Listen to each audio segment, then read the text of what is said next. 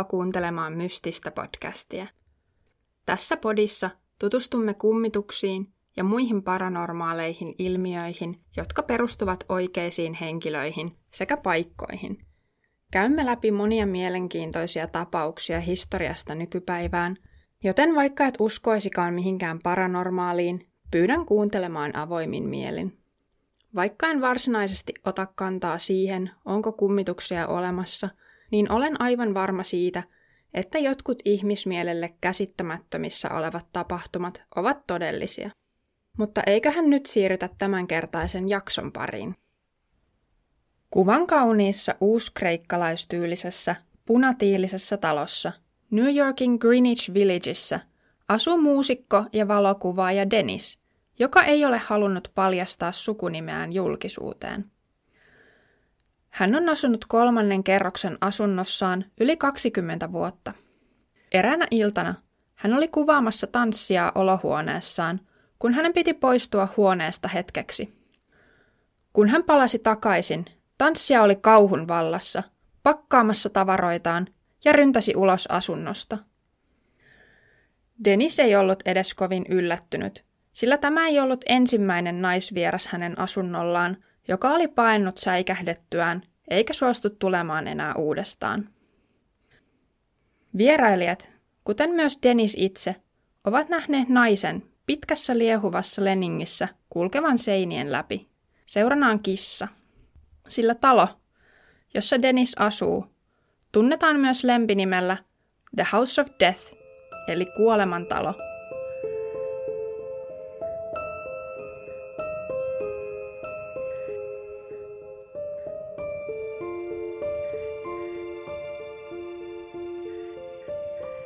Ennen Yhdysvaltain sisällissotaa Washington Square Park-puistoa ympäröivät kadut olivat kaupungin muodikkaimpia.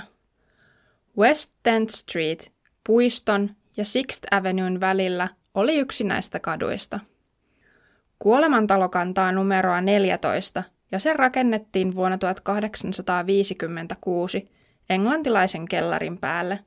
Se oli poikkeuksellisen leveä sekä tilava. Sodan piinatessa vuodesta 1861 vuoteen 1865 siellä viihdytettiin naisia näyttävissä viktoriaanisissa hameissaan ja miehiä tärkätyissä kauluksissaan valaan rasvaa polttavien öljylamppujen alla. Toisin kuin monet muut tyylikkäät asuinalueet, tämä naapurusto säilytti eliittiluonteensa, vaikka monet rikkaat newyorkilaiset muuttivatkin pohjoiseen. Talon varhaisimpina vuosina kaikki vaikutti täysin normaalilta. Ensimmäisten asukkaiden joukossa oli rikas leski, rouva James Bruman Johnston, joka asui talossa tyttärineen vuonna 1880. Hänen miehensä oli ollut mukana perustamassa muun muassa The Reading Roomina tunnettua kirjastoa sekä useita taidegallerioita. Vaikka he asuivat talossa vain muutaman vuoden, Heillä ei ollut mitään pahaa sanottavaa siitä. Päinvastoin, he kommentoivat kuinka moderni talo oli ja sijainti oli ihanan lähellä puistoa. Vasta heidän muutettuaan pois, talo alkoi pikkuhiljaa kerätä mainetta. Asukkaat vaihtuivat tiuhaan tahtiin ja alkoi kiertää huhuja, että talossa kummittelee. Ensimmäinen varmistettu huono-onninen tapaus sattui vuonna 1897, Pyöräilijäjulkis Fred H. Andrew, talon uusi omistaja, oli pyöräilemässä ja hän törmäsi kahdeksanvuotiaaseen pikkupoikaan lenkillään. Poika katkaisi jalkansa ja Andrew pidätettiin holtittoman pyörällä ajon takia. Epäonnen aloittaneen pyöräilijän jälkeen vuonna 1900 talon muutti sen kenties kuuluisin asukas, Samuel Clemens, tutummin Mark Twain – Tämä kirjallisuuden legenda oli kirjoittajan uransa loppupuolella, mutta kuuluisuutensa huipulla. Twain asui talossa vain vähän reilun vuoden, taistellen vararikkoa vastaan, kirjoittamalla koko ajan. Hän kärsi mahdollisesti myös masennuksesta, mutta siitä tuli silti yksi hänen suosikkipaikoistaan. Hänet tunnettiin skeptikkona, ja hän jopa pilkkasi kummituksiin uskovia kirjassaan, kummitustarinoita, jossa kummitus riivasi hänen omaa tekoruumistaan. Edes oudot tapahtumat talossa eivät muuttaneet hänen skeptisyyttään, sillä eräänä iltana hän näki, kuinka suuri puinen sytyke liikkui itsestään takan edessä. Hän ajatteli, että sytykettä liikutti rotta, sillä vaikka tässä talossa ei tiettävästi ollut tuholaisongelmaa, oli New Yorkissa paljon rottia.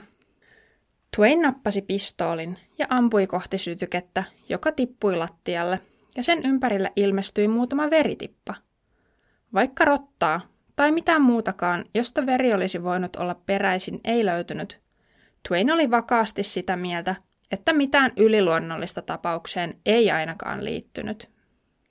Vaikka Twain ei kuollut tässä talossa, hänen aaveensa kerrotaan olevan talon aktiivisin. Hänet on nähty lukuisia kertoja portaikossa kulkemassa ylös alas, yllään valkoinen puku. Hän saattaa olla myös vastuussa marssiäänistä, joita on kuultu kaikissa talon kolkissa. Ehkä merkittävin kohtaaminen Twainin hengen kanssa sattui 1930-luvun loppupuolella – Tällöin talo muutettiin kymmenen asunnon kerrostaloksi, kun asuntojen tarve kaupungissa kasvoi. Pian muutoksen jälkeen taloon muuttaneet äiti ja tytär törmäsivät valkoisen pukuun sonnustautuneeseen herrasmieheen istumassa ikkunan vieressä, katselemassa rauhallisesti ulos. He kysyivät mieheltä, mitä hän teki siellä, ja tämä vastasi, minun nimeni on Clemens ja minulla on ongelma, joka minun pitää ratkaista. Hän katosi tämän sanottuaan kuin tuhkatuuleen. Mikä ongelma hänellä oli, joka piti niin kipeästi ratkaista, ei ole ikinä selvinnyt. Se on myös mysteeri, miksi Twain, joka kuoli Connecticutissa, ilmestyy niin usein tähän New Yorkissa sijaitsevaan taloon. Vuonna 1957 näyttelijäkirjailija John Bryant Bartell muutti talon ylimpään kerrokseen miehensä kanssa – hänen miehensä oli ravintoloitsija Fred G. Bartel. Fred oli harvoin kotona, sillä hän teki pitkää päivää ravintolassa.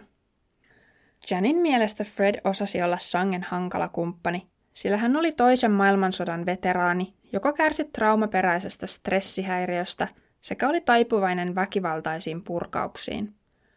Mutta Jen itsekään ei ollut maailman helpoin henkilö. Hän oli hemmoteltu, neuroottinen – ja kärsi vakavasta masennuksesta. Jan ei kuitenkaan osannut odottaa, että muutto tekisi hänen elämästään silkkaa painajaista.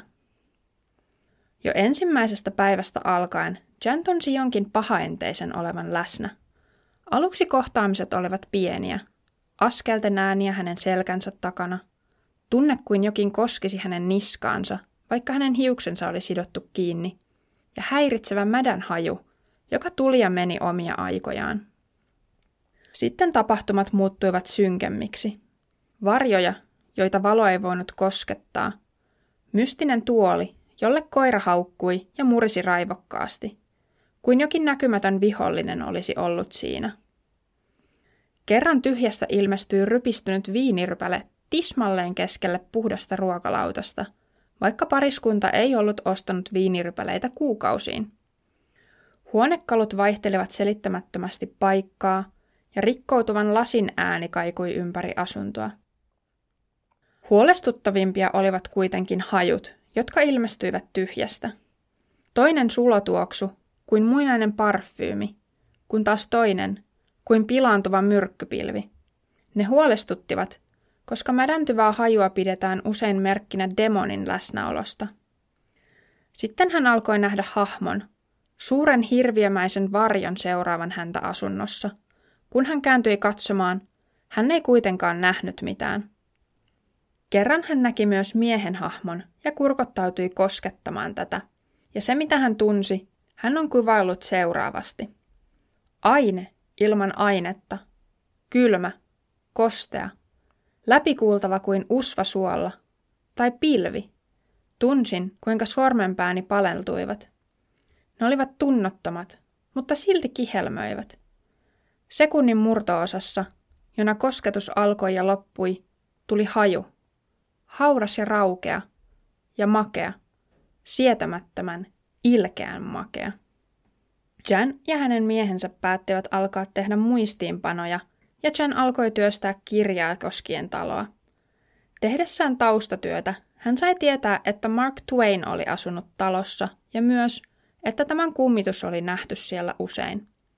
Hän kuitenkin tiesi, että henki, joka häntä seurasi, ei ollut ystävällinen Mark Twain, vaan joku paljon pahempi. Lopulta pariskunta päätti kääntyä medion puoleen. Medio kertoi, että lukuisia ruumiita oli haudattu talon alle. Hän kertoi myös, että talossa on 22 eri henkeä, joista hän erikseen mainitsi Mark Twainin, valkoiseen leninkiin pukeutuneen naisen ja harmaan kissan.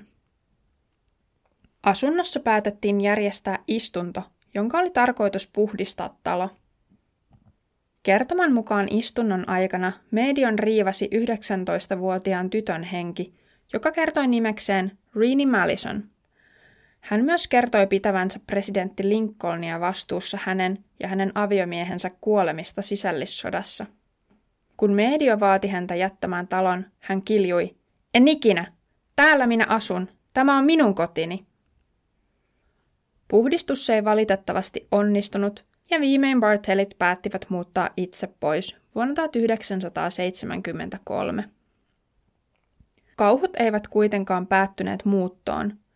Jan väitti talon myrkyttäneen hänet ja että paha henki oli kiinnittäytynyt häneen, seuraten häntä minne ikinä hän menikin. Myöhemmin samana vuonna Jan kuoli oudoissa olosuhteissa, mahdollisesti itsemurhaan, vain 51-vuotiaana. Hän oli juuri saanut talosta kertovan kirjansa käsikirjoituksen valmiiksi. Ystävät viimeistelivät kirjan ja julkaisivat sen nimellä Spindrift Spray from a Psychic Sea. Kirja kertoo Janin perspektiivistä tositarinan kaikesta, mitä hän koki tuossa asunnossa. Valitettavasti en löytänyt tästä kirjasta suomennosta. Myöhemmin, 1980-luvulla, talossa asui myös ilmi elävä demoni – Lisa Steinberg syntyi 14. toukokuuta 1981. Hänen äitinsä Michelle Launders oli 19-vuotias opiskelija, jolle oli taloudellisesti mahdotonta elättää lasta. Abortin sijaan Michellen onnistui järjestää mahdollisuus adoptiolle. Ennen lapsen syntymää Michelle tapasi lääkärin avulla juristin nimeltään Joel Steinberg, hän oli kuulemma hoitanut lukuisia adoptioita onnistuneesti. Steinberg kertoi Michellelle, että hän löytäisi parhaan mahdollisen kodin tämän vauvalle ja vakuutti, että lapsella tulisi olemaan hyvä elämä, parempi kuin mitä Michelle voisi ikinä tarjota. Tämä oli Michellelle tärkeää, sillä vaikka hän oli päättänyt luopua vauvastaan, hän toivoi tälle pelkkää hyvää. Lapsen synnyttyä juristi Steinberg laittoi Michellen allekirjoittamaan joitakin dokumentteja ja vei vauvan. Se oli viimeinen kerta, kun hän näki lapsensa elossa. Sen sijaan, että juristi Steinberg olisi etsinyt lapselle oikeat adoptiovanhemmat, hän veikin tämän kotiinsa. Laillista adoptiota ei ikinä tapahtunut. Lisa Steinbergiksi nimetty vauva kasvoi pitäen Joel Steinbergia isänään – ja tämän puolisoa Hedda Nussbaumia äitinään. Virkavalta on myöhemmin olettanut Joel Steinbergin välttäneen laillista adoptiota, koska se olisi tarkoittanut, että hänen kotinsa New Yorkin Greenwich Villagessa, talossa numero 14, olisi tultu tarkistamaan ja puoliso Heddaa olisi haastateltu. Sillä Hedda on jälkeenpäin kertonut, että Steinberg pahoinpiteli hänet ensimmäisen kerran – vuonna 1978 ja sen jälkeen väkivalta vain paheni. Hän kärsi yhtä mittaa mustista silmistä, murtuneista luista, murtuneista hampaista ja palovammoista. On epäselvää, milloin adoptiotytär Lisan pahoinpitelyt alkoivat. Jotkut naapurit talossa kertoivat kutsuneensa poliisit useita kertoja puoliso Heddan pahoinpitelyjen takia – mutta syytökset lapseen kohdistuvasta väkivallasta alkoivat vasta 1983, kun yksi puoliso Heddan kollegoista soitti epäillen, että tytär Lisaa pahoinpidellään. Myös eräs naapuri soitti samasta asiasta. Lastensuojelu kävi Steinbergien kotona mutta mitään merkkejä väitetystä väkivallasta ei ollut nähtävillä. Koulussa, jossa tytär Lisa kävi ensimmäistä luokkaa, huomattiin muutama mustelma tytön kasvoilla. Koulun rehtori kysyi vammoista vanhemmilta, jotka kertoivat, että ne oli aiheuttanut Lisan 16 kuukautta vanha pikkuveli Mitchell, joka oli niin ikään adoptoitu. Tämä kyseinen rehtori on myöhemmin kertonut, että tapaus piinaa häntä edelleen. Hän ei millään olisi voinut tietää, että vanhemmat valehtelivat, mutta kotona Lisan on täytynyt kärsiä hirvittävästi. Marraskuun toisena päivänä vuonna 1987 Hedde Nussbaum soitti hätänumeroon ja kertoi, että hänen kuusivuotias tyttärensä Lisa oli tukehtunut ruokaansa ja oksentanut. Hän myös kertoi, että Lisa oli kaatullut rullaluistimilla paljon viime aikoina. Tämä paljastui pian valheeksi. Kun ensihoitajat saapuivat asuntoon, Lisa oli tajuton. He löysivät 18 kuukautta vanhan Mitchellin kahlittuna pinnasänkyynsä, makaamassa virtsassa ja ulosteessa, mutta muuten vahingoittumattomana. Asunto oli hirvittävän likainen ja perhe näytti elävän köyhyydessä. Sieltä löydettiin myös kokaiinia sekä muita huumeita. Veritahroja oli ympäri asuntoa ja keittiön tiskiallas oli revitty irti seinästä. Joel Steinberg ja Hedda Nussbaum pidätettiin molemmat samana päivänä murhan yrityksestä. Sairaalassa Lisan vammojen laajuus paljastui. Hänellä oli viiltojälkiä kaikissa raajoissaan, vatsassaan ja päässään. Hänen jalkateränsä ja nilkkansa olivat paksun likakerroksen peittämät. Hänen pitkät, aiemmin kauniit hiuksensa olivat takussa ja pesemättömät. Hiusten alta paljastui suuri, tuore mustelma otsalta. Kun hänet käännettiin vatsalleen, paljastui suuri, epätavallinen mustelma keskeltä hänen alaselkäänsä. Yläselkä oli täynnä niin uusia kuin vanhojakin mustelmia, väreiltään punaisia, mustia ja sinisiä. Molemmissa pohkeissa oli keltaruskeat jäljet, ja ne olivat ilmeisesti vanhoja vammoja. Lisa todettiin aivokuolleeksi sairaalassa ja hän kuoli välittömästi, kun hengityskone päätettiin kytkeä pois päältä kaksi päivää myöhemmin. Heddaa syytettiin alkuun avunannosta rikokseen, mutta myöhemmin päätettiin, että hänen kärsittyään itse vuosia väkivallasta hän oli kykenemätön auttamaan tytärtään, kun tämä oli samassa tilanteessa. Hänestä tuli syytetyn sijaan tapauksen tärkeä todistaja ja hänen kertomuksensa oli kammottava – Hedda kertoi, että marraskuun ensimmäisenä päivänä Steinberg heräsi kello kolmelta iltapäivällä. Hän itse ei ollut nukkunut edellisenä yönä silmäystäkään. Herättyään ensimmäinen asia, jonka Steinberg teki, oli kysyä sekä Heddalta että Lisalta, olivatko he muistaneet juoda riittävästi vettä sinä päivänä, sillä hän oli aina sitä mieltä, että Hedda ei juonut riittävästi. Kun Hedda oli vastannut, että he eivät olleet, Steinberg pakotti molemmat, Heddan ja Lisan, syömään tulisen chilin. Tämän jälkeen Steinberg ilmoitti olevansa lähdössä ulos illalliselle ystäviensä kanssa. Muutamaa minuuttia myöhemmin tytär Lisa kysyi äidiltään Heddalta, ottaisiko isä hänet mukaan, ja Hedda kehotti tytärtään menemään itse kysymään. Lisa meni makuuhuoneeseen, jossa Steinberg oli pukeutumassa, ja Hedda itse meni kylpyhuoneeseen. Hetkeä myöhemmin Steinberg saapui Heddan luo, kantaen tiedotonta lisaa käsivarsillaan. Hedda kysyi, mitä oli tapahtunut, ja Steinberg vastasi kylmäävästi. Mitä merkitystä sillä on, mitä on tapahtunut? Tämä on sinun lapsesi. Eikö tämä ole mennyt tarpeeksi pitkälle? He laskivat Lisan elottoman ruumiin kylpyhuoneen lattialle ja yrittivät elvyttää häntä, mutta Lisa ei herännyt. Hedda jatkoi elvytysyrityksiä, mutta Steinberg sen sijaan palasi makuuhuoneeseen pukeutumaan illallista varten. Noin seitsemän aikaan illalla Steinberg oli valmis lähtöön. Hedda kertoi, että Steinberg oli sanonut hänelle, rauhoitu, mene hänen kanssaan, pysy hänen kanssaan harmoniassa. Hedda oli huolissaan tyttärestään, mutta kuunteli Steinbergia kun tämä lupasi herättää Lisan palattuaan. Heddan kertoman mukaan Steinberg soitti illan mittaan asunnolle ja kyseli Lisan vointia, mutta tyttö vain makasi edelleen tajuttomana kylpyhuoneen lattialla. Puhelimessa Steinberg antoi myös Heddalle luvan syödä.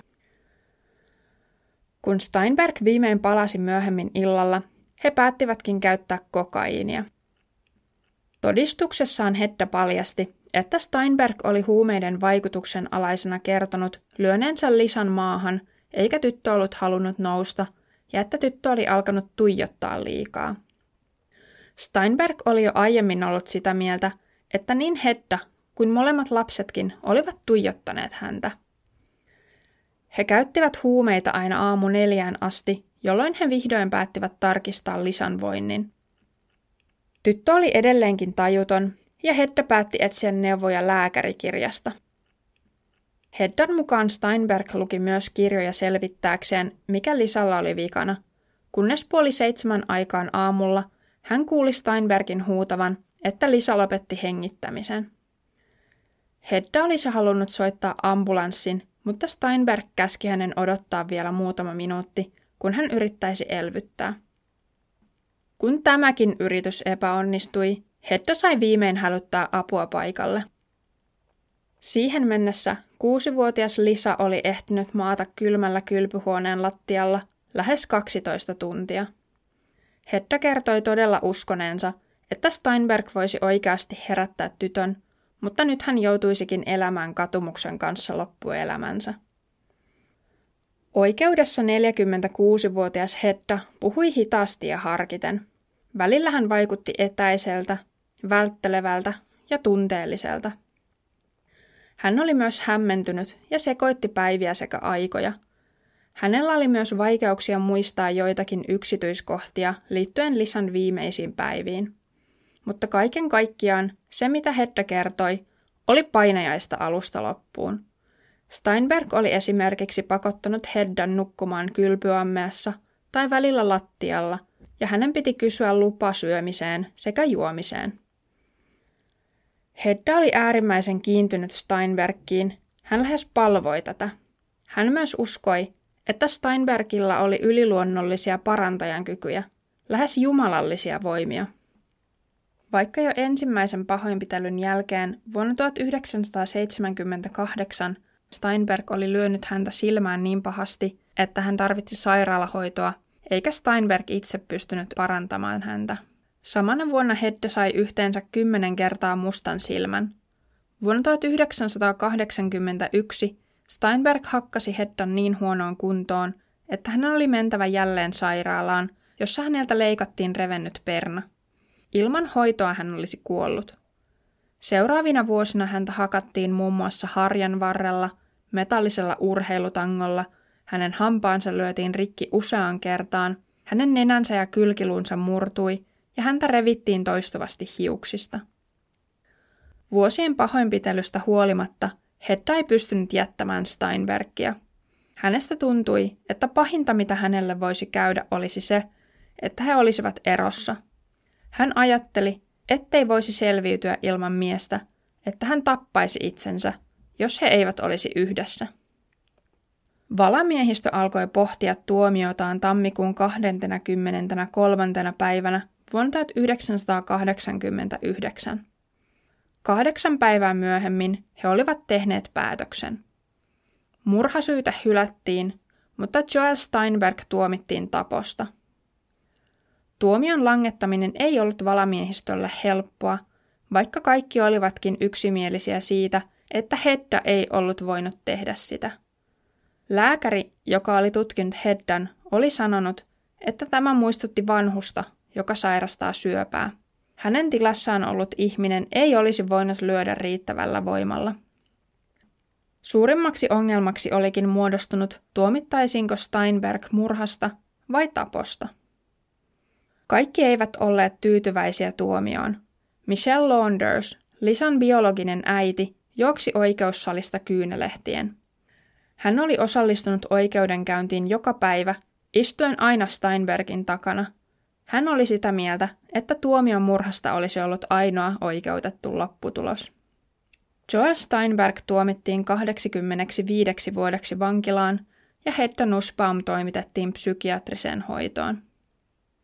Steinberg vapautui vankilasta vuonna 2004 istuttuaan vain 16 vuotta tuomiostaan. Hän asuu edelleen New Yorkissa. Hedda sai hiljalleen elämänsä järjestykseen vietettyään vuosia psykiatrisessa hoidossa ja hän on auttanut useita parisuhdeväkivallasta kärsineitä naisia.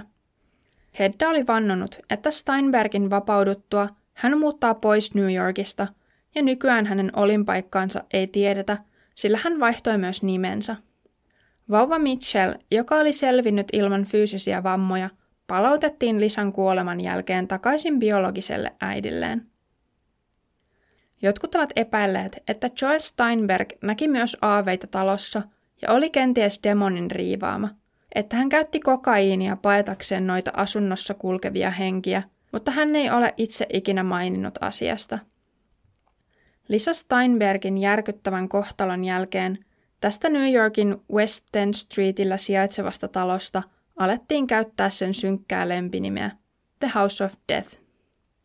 Lisan kuoleman jälkeen talossa asuvat ihmiset kertoivat edelleen oudoista tapahtumista talossa. Valot vilkkuvat ja varjomaiset hahmot hiippailevat ympäri asuntoja. Nainen pitkässä valkoisessa leningissä on havaittu useita kertoja kulkevan seinien läpi. Myös pikku Lisan itkua on kuultu. Jakson alussa mainittu muusikko ja valokuvaaja Dennis asuu asunnossa, joka on Jan Bryant Bartellin asunnon alapuolella – Dennis on myös lukenut Janin kirjan Spindrift ja uskoo tarinan olevan täysin totta. Ensimmäisen kappaleensa tästä kirjasta hän sai, kun hän tutki okkultismista kertovia kirjoja, ja eräs tyttö antoi sen hänelle, kun se oli pudonnut hyllyltä suoraan hänen käsiinsä. Dennis on omistanut kirjan noin kymmenen kertaa, mutta ne katoavat aina selittämättömästi hänen asunnostaan. Dennis asui talossa myös samaan aikaan kuin Joel Steinberg, mutta hän ei koskaan nähnyt mitään hälyttävää. Viime aikoina henget ovat olleet Denisin mukaan rauhallisia. Talo itsessään on edelleen kaunis ja ulkoapäin ei ole havaittavissa mitään merkkejä sisällä tapahtuneista kauheuksista. Klassisesta punatiilitalosta lähellä kaunista Washington Square-puistoa kaikuu kuitenkin surullisia ja pelottavia tarinoita liittyen moniin ihmisiin, jotka ovat jättäneet palan sieluaan tähän rakennukseen. Mielenkiintoista on myös se, että medio, joka kävi talolla Jan Bryant Bartellin aikana ja kertoi, että lattian alla on paljon ruumiita, ei ollut täysin väärässä. Sillä Washington Square Parkin alla lepää noin 20 000 ruumista. Vuodesta 1787 aina vuoteen 1820 asti Puistoon haudattiin köyhiä ja tunnistamattomia New Yorkilaisia suureen joukkohautaan. Kaupunki oli alun perin suunnitellut, että tälle alueelle haudataan vain 5000 ihmistä, mutta määrä piti moninkertaistaa, kun keltakuume riehui New Yorkissa neljänä lähes peräkkäisenä kesänä 1700- ja 1800-lukujen vaihteessa. Keltakuumeeseen kuoli noin 60 prosenttia sairastuneista – Ensimmäisiä oireita olivat kuume, vilunväristykset ja oksentelu. Sitten muutaman päivän päästä alkoi vakavammat oireet. Keltainen iho, keltaiset silmät, mustan sappinesteen oksentaminen ja loppujen lopuksi sisäelimien pettäminen. Tarkkaa lukumäärää kuolleista ei ole tiedossa, mutta tuhannet paikalliset kokivat tämän karun kohtalon. Ruumiita oli niin paljon, että haudankaivajat joutuivat kasaamaan niitä päällekkäin ja hautaaminen riittävän syvälle oli haastavaa. Ja vaikka puisto oli ääriään myöten täynnä kuolleita, sinne tuotiin myös ihmisiä kuolemaan. Puiston luoteisen sisäänkäynnin lähellä on 350 vuotta vanha puu, niin kutsuttu pyövelin jalava, jonka oksiin on joskus hiirtetty rikollisia. Myös puistossa kerrotaan kummittelevan – Pyövelin jalavan oksilla nähdään hirtettyjä, etenkin myrskyisinä iltoina, roikkuvan ja keinuvan tuulessa. Varjomaisia hahmoja puistossa, jotka katoavat, kun niitä lähestytään, ja yllättäviä kylmiä kohtia. The House of Death on edelleen yksityisessä omistuksessa, ja sen asuntoja vuokrataan kuin missä tahansa kerrostalossa, joten sinne ei pääse vierailemaan. Jotkut paranormaalin tutkijat ovat päässeet tutkimaan taloa, ja portaikko tuntuu olevan yliluonnollisten tapahtumien keskus. Tällä leveällä ja tummalla antiikkiportaikolla tavataan useimmin henkiä. Washington Square Parkiin sen sijaan voi kuka tahansa mennä vierailemaan. Onko osa The House of Death-talon hengistä sittenkin peräisin puistosta? Ja miksi tällä alueella on niin paljon aaveita? Jotkut ovat spekuloineet kyseessä olevan kirous, joka sitoo alueella kuolleet tähän paikkaan ja siksi he eivät pääse pois. Vaikka toisaalta, ehkä talossa tai koko alueella ei tapahdukaan mitään yliluonnollista. Ehkä hirveitä tapahtumia on selitelty demoneilla – koska on vaikea hyväksyä sitä, miten julma ihminen voi olla. Oli miten oli, The House of Death tulee kantamaan huonoa mainettaan niin traagisten tapahtumien kuin käytävillä mahdollisesti kulkevien aaveidensa takia vielä vuosia. Uskaltaisitko sinä vuokrata asunnon tästä talosta? Ota podi seurantaan Instagramissa ja Facebookissa ja kerro samalla oma mielipiteesi. Ensi kerralla tutustumme erääseen todella mielenkiintoiseen, vuosia kestäneeseen rakennusprojektiin, jonka etenemistä ei hidastanut merkittävästi vain tosielämän tragediat, vaan myös yliluonnolliset ilmiöt, joten palataan taas ensi perjantaina.